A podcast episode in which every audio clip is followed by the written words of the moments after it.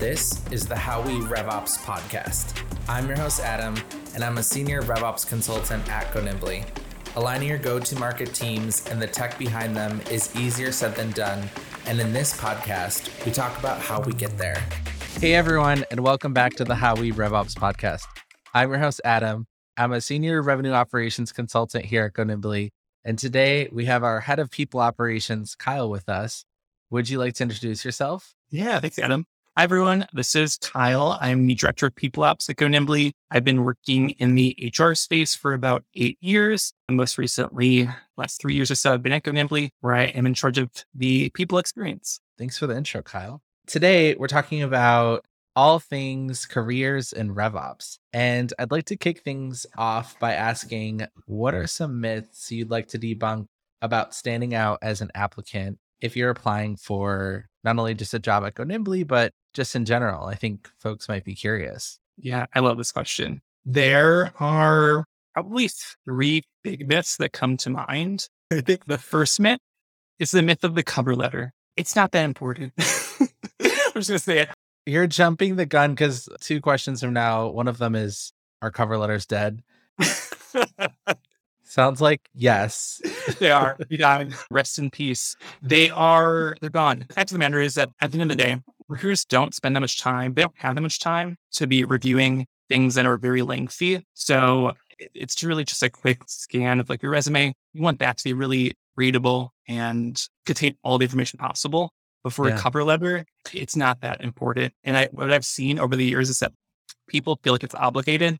They'll go to Google, they'll type up cover letter template, and then they'll just use the template. And like when you're looking at 100 applications and they all use the same template, I know it's not real. You know it's not real. Don't use it. It's not worth it. You're not going to get rejected because of it.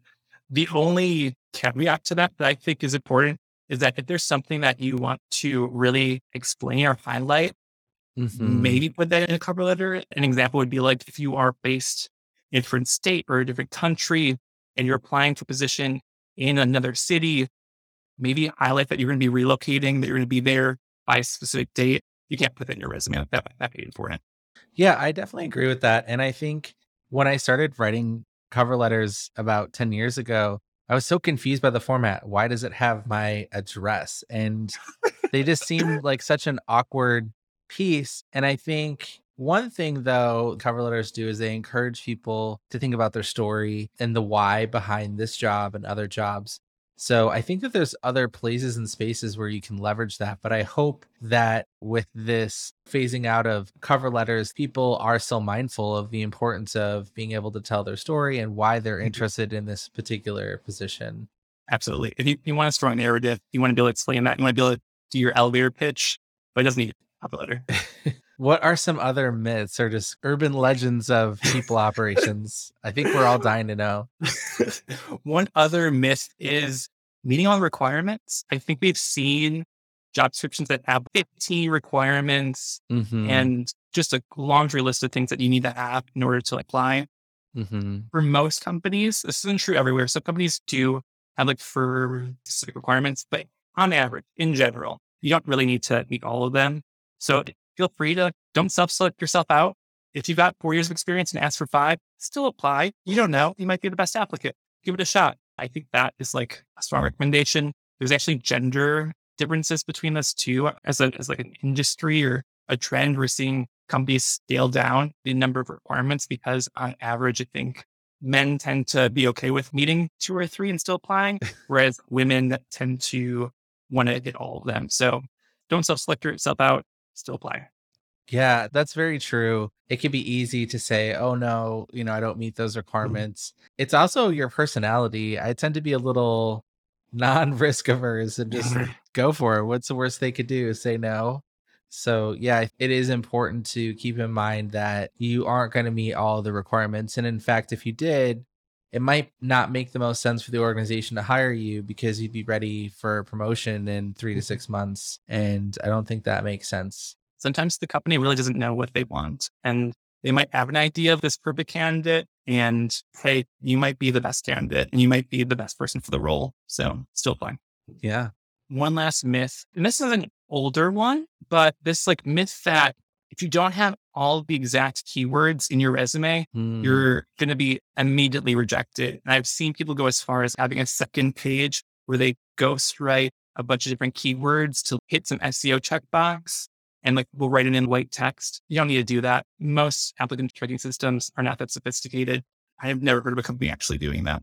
I'm so glad you talked about that, because I remember when I graduated college and you fill out a lot of applications and you're not hearing a lot back. It feels like rubbing two wet sticks together where you're just like, I don't have the experience, but I need the experience. Where do I start?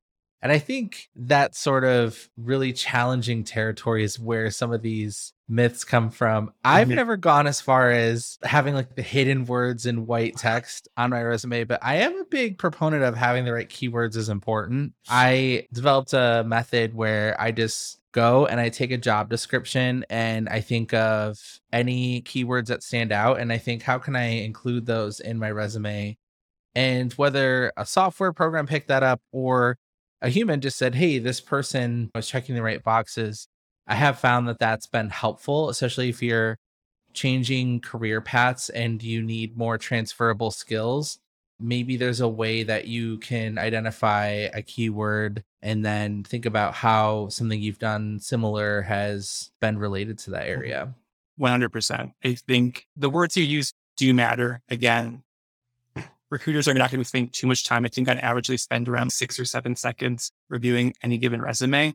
So like, do you want to make sure you're making the most of the 6 or 7 seconds, unfortunately, and by having keywords that do make sense, that are like the language that people see in the industry, the language that they're using in the job description. So embolden them, make sure the resume is readable, but don't go overboard and have a list of just keywords for no good reason. Yeah, definitely. So you kind of jumped the gun. We answered the question, cover letters are dead and or dying. What about some good ways that you could stand out other than your cover letter? What are some interesting things that you've seen folks leverage to stand out in the job application process? Yeah, we just touched on this, that like having a readable resume is going to be really important. When it comes to like the design of the resume, my recommendation is keep it simple. Again, you want it to be readable. You don't want to stand out for the wrong reasons. The one that stands out in my mind is someone had a large picture of a bowl of mac and cheese. I love mac and cheese. I'm from Wisconsin. That's my love language, but it doesn't really belong in a professional resume. It's not something that you need to highlight for any good reason. So really focus on your actual professional experience. You can include hobbies in your personal interests, but make sure your professional experience is front and center. Yeah, definitely. I'd like to hear more about the readability part. What are some ways that people might inadvertently make their resume not super readable? I think, again, having a long laundry list of just keywords without any actual context of like where it fits into their actual experience, that's something to avoid.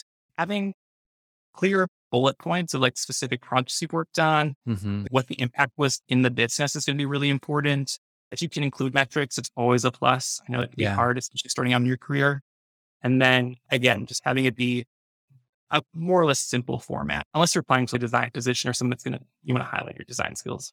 I think the thing with resumes is they could be such a rigid and mundane process. Sometimes we get excited and we want to get super crafty. I know that I've been guilty early on in my career of going a little too far, having giant PDFs that are too big to work within a system. And I've since gone down this route of, I have this fun teal color. I feel like it's indicative of me. And then I have obviously the things I've done.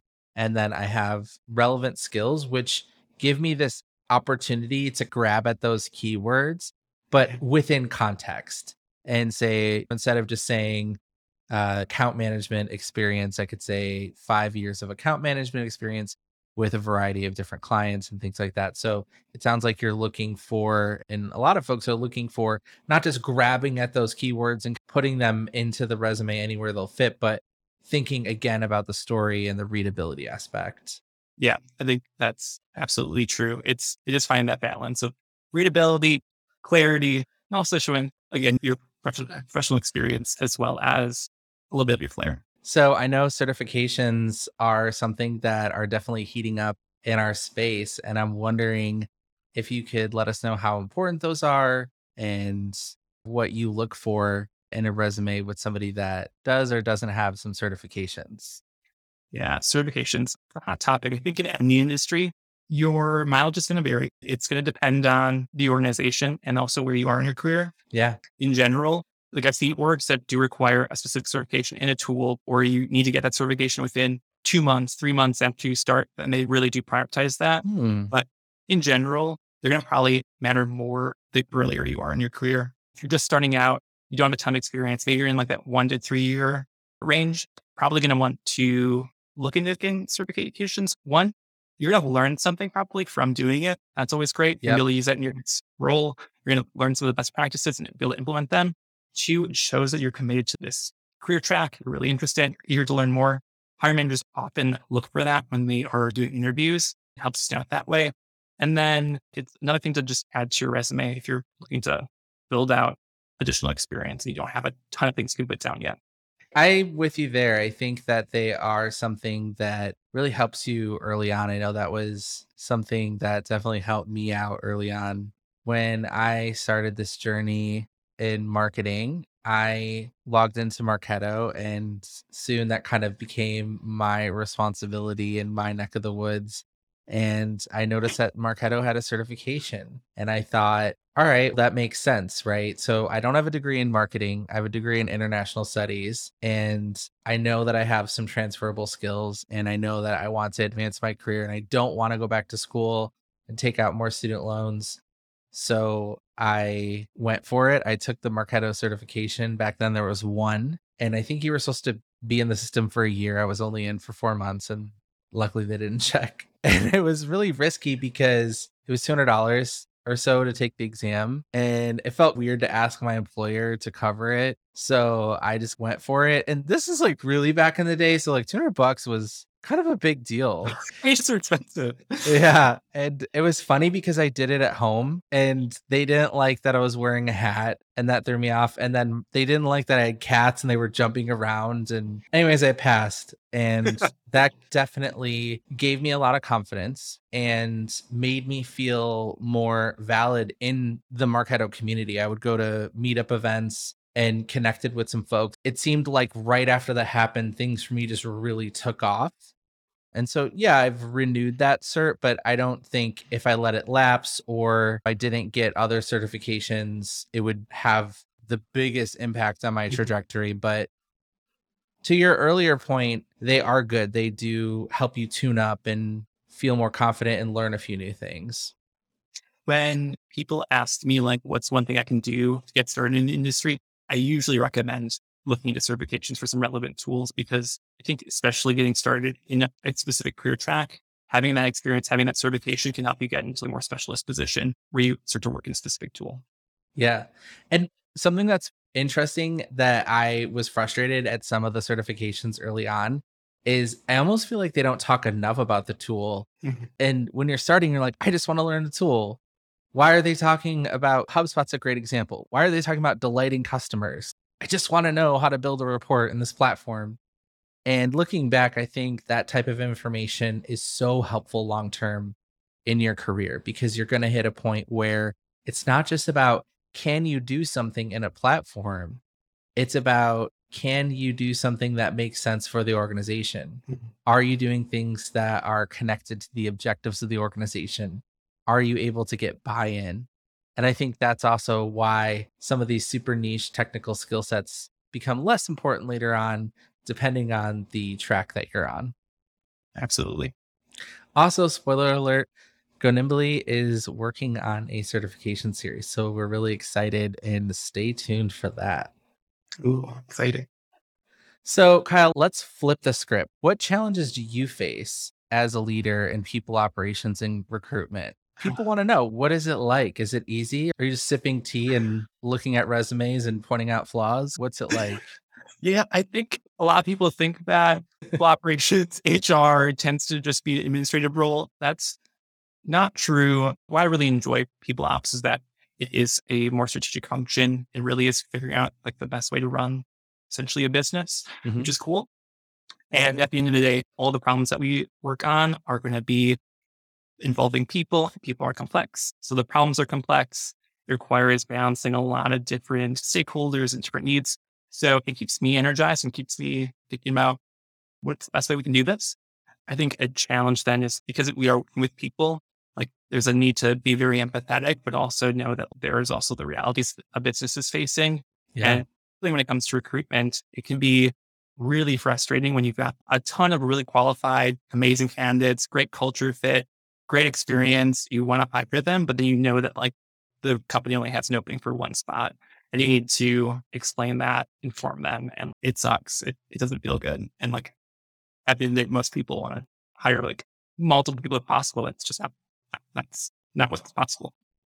Yeah, it is challenging and it's important to think about that. I know you're in the hot seat when you're applying for a job. You're excited. It's the most important thing to you. And the person on the other end that's coordinating it cares about you, but it is hard to follow up within every time frame and this and that. It could be challenging. I don't think we'll ever make finding and getting a job more of a human experience than it already is. I don't know.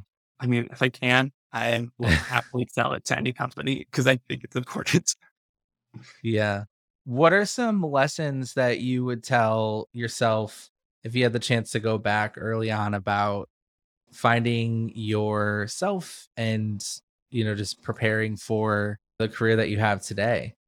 Oh, yeah. I, like many people, I fell into HR. This was not something that I sought out to do when I went to college. I studied science and fell into it. I had friends that were in the industry.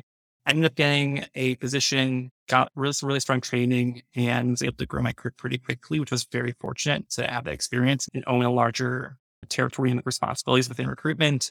And then from there, working in-house and working on other roles. So a lot of my experience has been just like in it. And I think that's a huge part of working in people ops is that you do really need to experience it. You need to work with people, see these different instances, see these different how businesses operate, to then learn from that and be able to apply elsewhere. Not too dissimilar from RevOps. Yeah, definitely. I didn't go on the clearest path after my degree either. I thought I was going to be a professor in sociology and started to get a master's in soc and realized that I didn't see the best fit in terms of what I wanted to do every day and the reality of that position. So super pumped about helping people. Excited to have a podcast like this where I could help people and not necessarily have to exist within a specific structure that is academia. Although no knocks, I learned a lot in school and encourage others to pursue educational pursuits wherever they may be. But yeah, I think there's something so rewarding and intriguing about figuring out how to develop and tell the story of your transferable skills. And I think, like you were saying with RevOps, that is a challenge a lot of folks face. The term has only been around for a few years, and these systems have been around a little bit longer, but they're constantly evolving.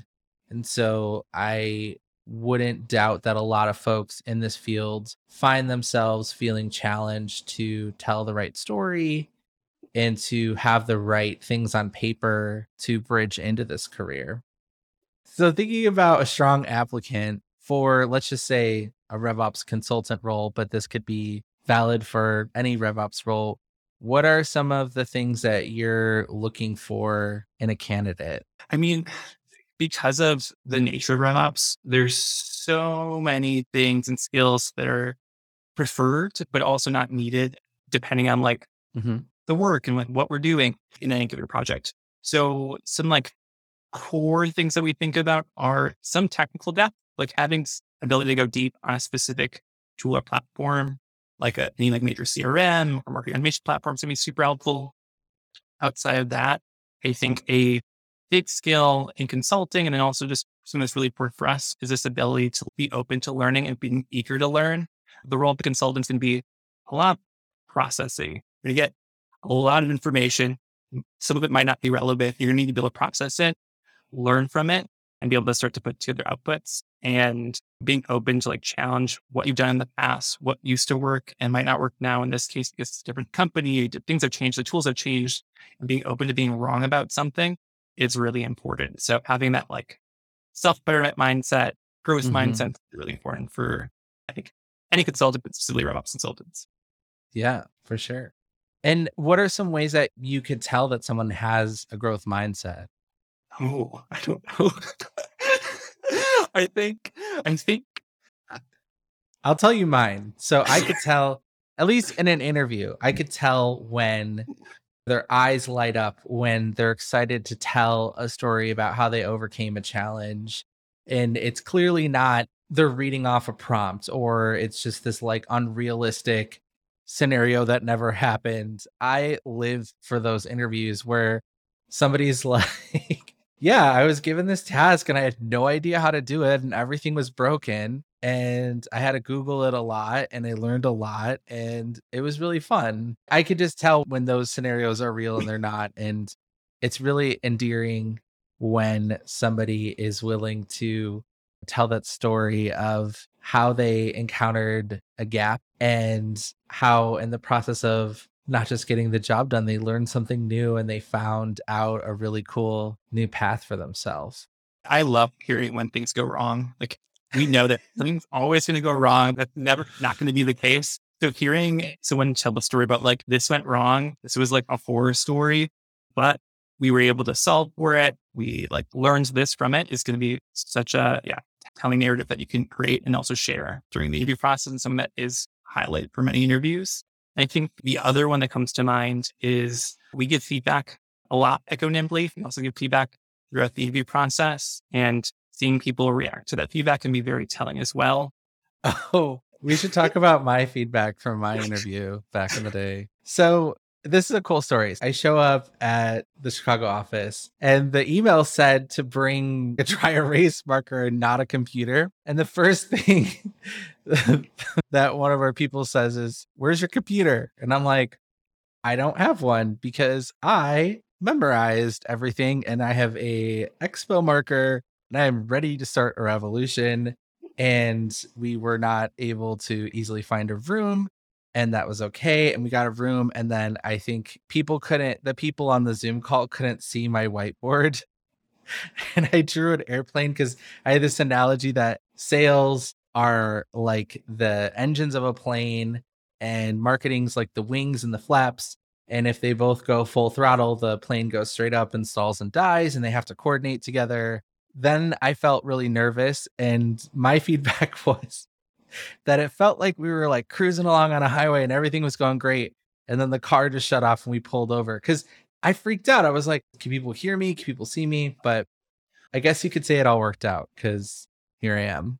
You're here. It's worked out. Yeah. That, and I not completely minimize that feedback, but I also chalked that up to some of the interview prep that we may have given you at that time. We should have been a little bit clear on how you should prepare for that. I think we've corrected that.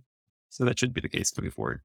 I was just really bummed because I loved hearing about tacos. So we have this thing in Slack where we give each other tacos and then we could redeem them. And I just think that above everything else was just like, I can't miss out on that. That sounds like a really cool thing to be a part of. The feedback sold me too when I went through the interview process. I think that was my biggest takeaway was like, this is awesome. I want to work here. If I don't get the job, I want to be able to work at a company where I can implement this. Yeah, definitely.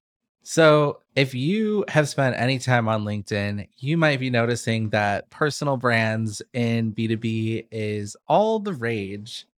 And I've sort of started to dip my toe in that territory. I think the question a lot of folks are asking is this going to translate to marketability? Is it worth it to put in the effort to produce content and post? And I'd like to ask that question to you, Kyle. Short answer, it is. Yes. I think it's really important for many reasons. One, unlike the application side, if you're applying for a role, many modern application tracking systems will have like your resume and your LinkedIn pull up right next to each other. Like they'll do it automatically. Yeah. And like you want to be able to put forth a cohesive brand. So have your resume not only be readable, but also have it tied back to your LinkedIn profile, tied back to your resume and so on. So having that branding and the posts that you're making all sort of feed into that is really important. Mm-hmm. The other big reason is that many companies are looking for candidates and they might not post every single job. And if you've got a really well-branded resume, you've got a really well-branded LinkedIn profile, you're going to encourage recruiters to reach out to you, contact you, and that might help you get your next position.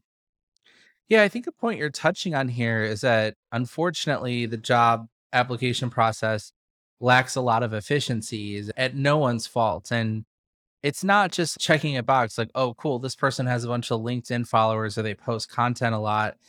It helps you understand who they are and how they approach things. And it just gives you more of that full picture of a person. And it makes you maybe more excited to have some conversations and network with that individual in a way that would get really whittled down if you just got their resume in a job application, for sure.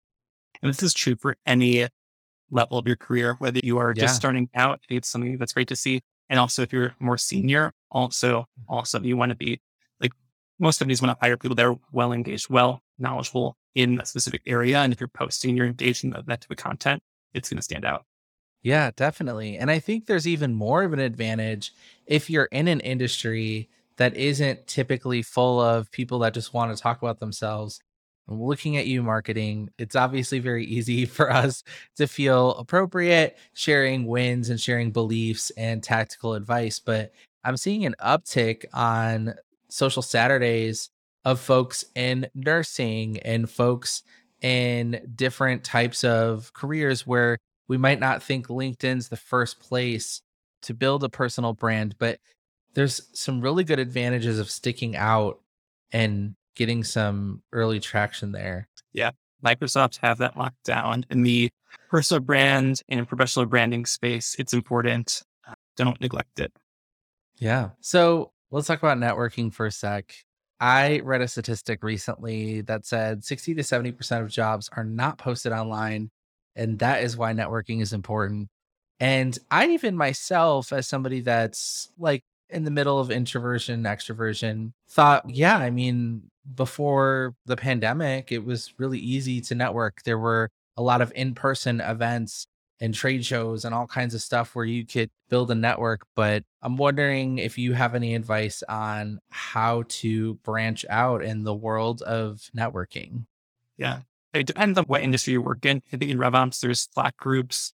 There's a ton of professional groups you can join, whether it's on LinkedIn or just like local groups. So don't neglect those. There's also obviously like tool-specific groups like Salesforce is a really strong community that you can join and be a part of. So join those, engage, participate, and then don't be afraid to just reach out to people on Slack. And then don't be afraid to reach out to people on LinkedIn and ask for a coffee chat. Yep. I think in general, most people are really happy to help. I've had people contact me and ask me, can I have a coffee chat and just meet with you and learn about what you do or how to get started in RevOps? And I'm always happy to do that. Like, I'm down. Let's meet. Let's set up a Zoom. And that's a really easy way to just start to meet people and do some light networking. It's very low risk, low commitment, and you can meet some great people and they might be able to help you. Yeah, I think you just got to reach out to people, right? It's so interesting. So you go to school, graduate, you get a receipt or a diploma, and now you have to learn how to get a job. Why didn't I learn about this when I was in school? And one of the things was talking about informational interviews, like you're mentioning. And the first thing I thought is, I don't want to be a burden. I don't want to bother some really important, successful person. Why would they want to spend their time with me? They're going to think that it's disingenuous because I just applied for a job there, or I want to apply for a job at their company. And I could say that now that I'm feeling a little bit more confident in my career and rising as a leader, there's nothing more rewarding than having a coffee chat with someone that's just really interested in some quick tips on what they should focus on and how they could lean into this industry. I would love that. And also relating to your other point, you can just reach out to people on LinkedIn. It's really interesting. I have reached out to some really famous people in the RevOps, marketing ops space, and I never thought they would respond to my little LinkedIn DM, but they did. And it's really cool to have a medium where you could just connect with those people and not wait in line at a book signing or something like that. You could just really reach out to these folks and let them know what you think about their book or their podcast. Yeah, I think it's probably always welcomed. So don't be afraid. I know it can feel weird first if you do it, but just do it. Totally. All right, Kyle, this has been a ton of fun, and we do need to wrap things up. So to summarize, don't worry about your cover letter. You will not meet every job requirement. Your resume needs to be readable. Certifications are a great way to branch out when you're starting in a new role or industry and you want to get some early traction and build some new skill sets. Definitely take the time, even if it's just a few hours a month or a few minutes a month, to build your personal brand. And networking comes in all forms. And I'm wondering, did I miss anything? I don't think so. As I read it back, there's a long list of things to do, but I think they are simple. And like the main takeaway is go do it. Don't be afraid. Don't self-select yourself out. Yes, you have a 0% chance of getting a job that you do not apply for. And on that note, we'll catch you on the flip side.